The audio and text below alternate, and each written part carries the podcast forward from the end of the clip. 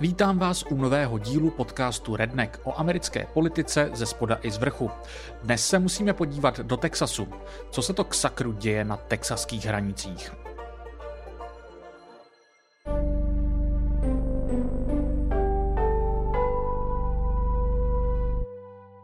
Ke konci ledna rozhodl americký nejvyšší soud v závažném případě týkajícím se americké hranice především té jižní. Možná vás to v rámci trajektorie, po které se soud v posledních letech ubírá, překvapí, ale tentokrát dali nejvyšší soudci de facto zapravdu demokratům a administrativě Joea Bidena. O co šlo? Velmi zjednodušeně řečeno většina složená z pěti soudců, konkrétně tří zdejších liberálů, posilněných o předsedu soudu Johna Robertse a většinou ještě konzervativnější Amy Coney Barrett, utvrdila, že federální vláda má svrchovanou moc nad ochranou hranice a její bezpečnostní složky mají v tomto ohledu přednost před bezpečnostními složkami jednotlivých států v tomto případě před texaskými. Federální nejvyšší soud tak zvrátil rozhodnutí nižší instance, která zamezila federálním agentům likvidovat překážky, především v podobě žiletkového drátu, které na texasko-mexickou hranici umístila administrativa texaského guvernéra Grega Ebota. Rozhodnutí by se mělo čistě teoreticky z konzervativních soudních pozic špatně napadat. Soudci ho nevysvětlovali, ale jak se dozvíte od takřka jakéhokoliv svědomitého amerického právního experta, opírá se mimo jiné o velmi starý precedent z roku 1819 v případě McCulloch versus Maryland. V samotném rozhodnutí šlo o legalitu Národní banky, nicméně je z něho extrapolována obecná svrchovanost federálních agentur, včetně případů týkajících se chránění hranic. Technicky vzato je rozhodnutí v linii s tím, jak se nejvyšší soud stavěl k pohraničním problémům v letech před rokem 2021, kdy dával velkou moc do rukou prezidenta, tehdy Trumpa od Bidenova příchodu do úřadu, ale začali soudci chvílemi prezidentovým rozhodnutím podkopávat nohy. Je trochu komické sledovat, jak někteří soudci otáčejí podle aktuální administrativy a jednou jsou zastánci takřka neomezené moci exekutivy, ale jindy se už jim to nehodí. Zdá se ale, že američtí konzervativci žádají striktní výklad amerických zákonů a ústavy jen v případě, kdy se jim to hodí do krámu, což tady neplatí. Texaský guvernér Abbott se tak rozhodl verdikt nejvyššího soudu de facto ignorovat a argumentuje tím, že jeho stát čelí doslova invazi. K nejhorší možné konfrontaci zatím rozhodně nedošlo. Abbott využívá kličky, spočívající v tom, že nejvyšší soud sice umožnil federálním agentům odstraňovat texaské žiletkové dráty, ale alespoň zatím nezakázal texaským úřadům umístěvat na hranici nové. Tady si můžete Ebota poslechnout, jak obhajuje své kroky v rozhovoru na Fox News. Because the Biden administration has really truly abdicated its responsibility to secure the border and enforce the laws, Texas very simply is securing the border. And so we put up the razor wire that you were talking about, Bill, and uh, we put up all these barricades that actually have denied illegal entry. Uh, and as you pointed out also in that screen, that there are criminals coming across our border. Texas has a right as a state to stop criminals from coming into our state to make arrests of those criminals. And we have National Guard as well as Texas Department of Public Safety officers who are there to make those arrests and to deny illegal entry. Mm. And Joe Biden actually does have an option here. Joe Biden's option is to enforce the laws of the United States and stop this illegal entry. Je to v línii s jeho chováním v uplynulých měsících, kdy právě takto natažený význam slova invaze používal jako obhajobu rozmistování všemožných zařízení, které mají zranit migranty, kteří se pokusí hranici překročit. Jak upozorňuje Ilya Somin na webu libertariánského časopisu Reason, Abbott a jeho právní tým se sice snaží vytvořit iluzi, že s řečmi o invazi se snaží hájit konzervativní hodnoty a ve svém tažení se v tomto ohledu odkazují až ke slovům Jamesa Madisona, nicméně dle Somina Madisonova slova drsně dezinterpretují interpretují. Asomin sám uvádí, že Madison explicitně vylučoval klasifikaci imigrace jako invaze.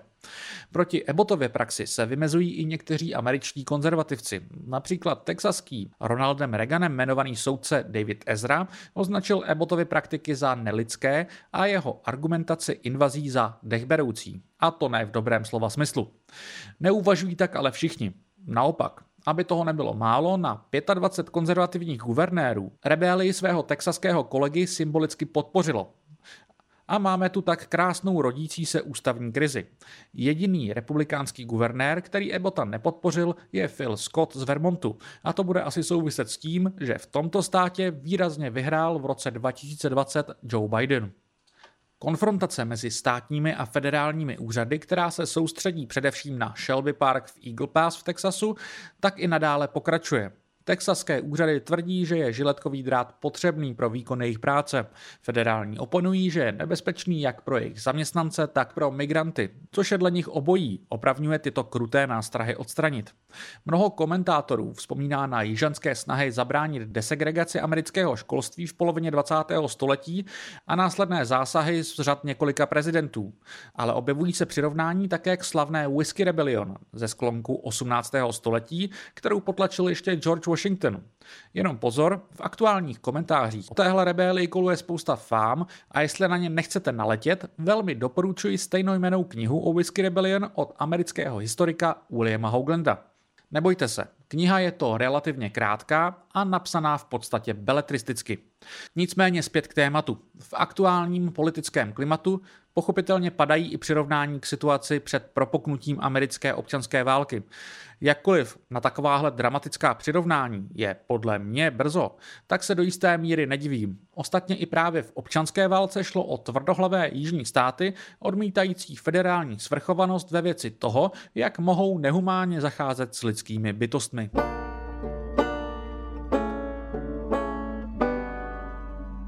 Absolutně nechci popírat, že jde o velmi nebezpečnou, ošemetnou situaci, která se může vymknout kontrole.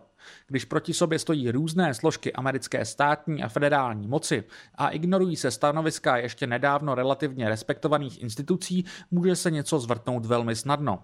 Nicméně je důležité upozornit na to, že tahanice neprobíhá ve vzduchoprázdnu. Podstatný kontext musíte hledat ve Washingtonu ale ne u nejvyššího soudu, ale v kongresu. Tam probíhají od loňského roku obří rozpočtové hádky. Těsná většina republikánů se snaží vymoci si rozpočtové škrty a velká část debaty se točí okolo mnohých zahraničních témat, kde tedy často naopak jde o navyšování výdajů. Kongresmeni se divoce hádají o podobu stávající a budoucí podpory pro Izrael a Ukrajinu. V menší míře ale také někteří vyžadují pozornost pro Tajvan v případě čínské invaze. Všechny tyto sféry jsou ale čím dál tím být zastíněny hádkami o prostředky na zabezpečení právě jižní hranice Spojených států a s ním souvisejícími reformami. Na přelomu roku začala administrativa Joea Bidena a demokraté dávat najevo, že by právě u tohoto tématu rádi dosáhli kompromisu. Naopak republikáni se trochu cukají. Je to paradoxní, především od nástupu Donalda Trumpa a jeho nechvalně proslulé nedostavené zdi je právě zamezení imigraci na jižní hranici stěžejním tématem republikánské politiky. Naopak mnoho mladých demokratů bylo aktivizováno odporem vůči Trumpově drakonické rétorice i praxi. Ještě za vlády Baracka Obamy někteří z nich doufali, že by v tehdejším, komparativně daleko klidnějším politickém klimatu mohly být prosazeny reformy, které by například de facto legalizovaly migranty, kteří do země přišli jako nezletilí. To ale zatím vždy stroskotalo. I za Bushe mladšího předtím se washingtonští politici pokoušeli dohodnout na kompromisu souběžného utvrzování, zabezpečení hranice a vytvoření cesty pro legalizaci nedokumentovaných imigrantů. Ale marně. Jakkoliv si z nesvářené strany představují řešení problémů jižní hranice naprosto diametrálně odlišně, takřka všem se zdá současný stav neudržitelný. O to je bídnější, že mezi Trumpovou a Bidenovou administrativou jde najít mnohem více kontinuity, než by se líbilo jakékoliv ze stran. Ostatně loni jsem o tom pro Vox podpsal text, který si můžete dohledat pod titulkem Věčný návrat pohraniční zdi. Trump slibuje dostavit, co už dostavil, Biden tiše přijal jeho vizi. Není pak moc divu, že právě problém statu quo současné imigrace do USA stoupá v průzkumech veřejného mínění jakožto palčivý. A v některých průzkumech za uplynulé týdny a měsíce dokonce předběhl obavy o ekonomické situaci a inflaci. Je to ale pro všechny zapeklitá situace. Samozřejmě počínaje samotnými migranty. Já bych chtěl ale vypíchnout cynickou dynamiku, která pohání debaty právě ve Washingtonu. Jak jsem zmiňoval, demokraté se v uplynulých týdnech začali tvářit, že by s problémem chtěli něco dělat. Nechtěl bych přisuzovat neupřímné, přízemní uvažování úplně všem z nich, ale zároveň bych ve vás nechtěl vytvářet pocit, že mnohým demokratům jde o něco jiného, než o to, aby se zbavili potenciální volební slabiny. Kdyby se jim podařilo dosáhnout alespoň jakéhosi kompromisu, mohli by tak oslabit jednu z nejsilnějších volebních zbraní Donalda Trumpa. Trumpovým skalním voličům samozřejmě jakékoliv demokratické kompromisní řešení stačit nebude, ale prezidentské volby mohou být klidně opět relativně těsné a pak je to hra čísel. Ty soupeřovi voliče, které nemůžete přetáhnout, stačí alespoň uchlácholit, aby neměli motivaci jít k volbám. To by nějaký kompromis zařídit mohl.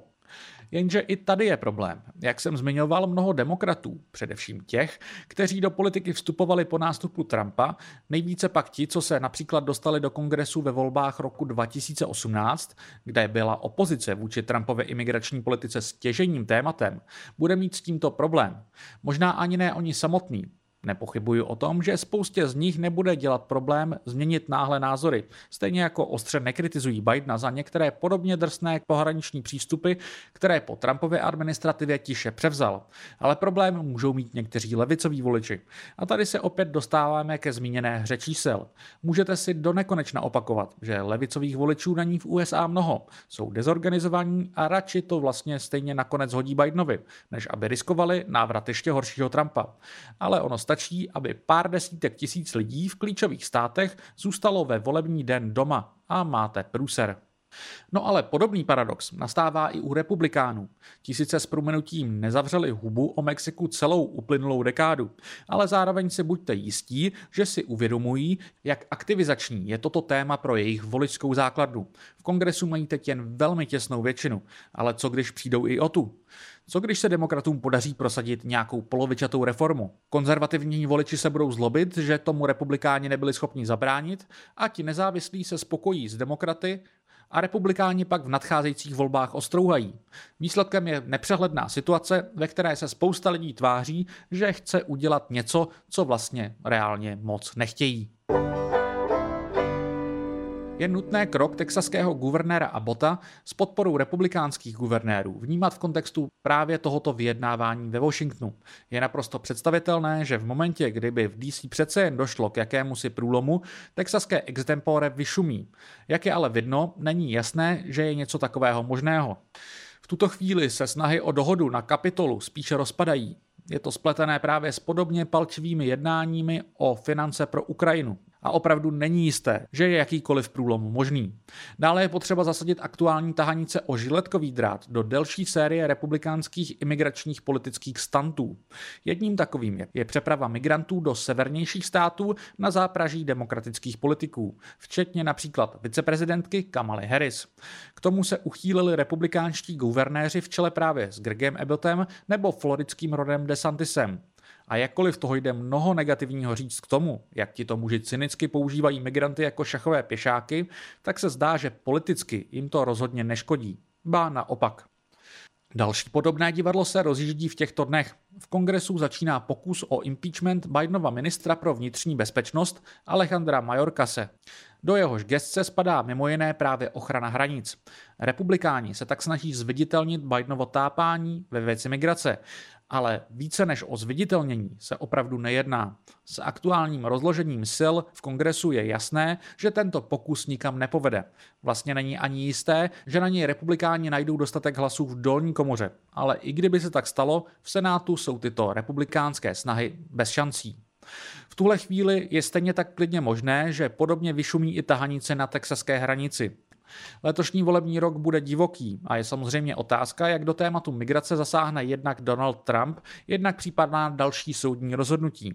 Faktem ale je, že čistě v pragmatické rovině se republikánským guvernérům nelze moc divit. Bidenovi demokraté opravdu proti trumpovským letům značně vyklidili prostor. Žádné funkční řešení v otázce migrace nenabídli a pokračují ve statu quo, který reálně nevyhovuje vůbec nikomu. Ve volebním roce se jim to bude napravovat jen těžko. Člověk by mohl snít, že by se Biden k tématu migrace postavil pevněji a třeba s nějakou vlastní pozitivní vizí, ale na to už je teď dost možná pozdě. Teď můžeme jen doufat, že provokace texaských úřadů neotevřou pandořinu skřínku eskalace napětí mezi federálními a státními aparáty do takové míry, že se z toho spojeným státům bude špatně vracet zpět.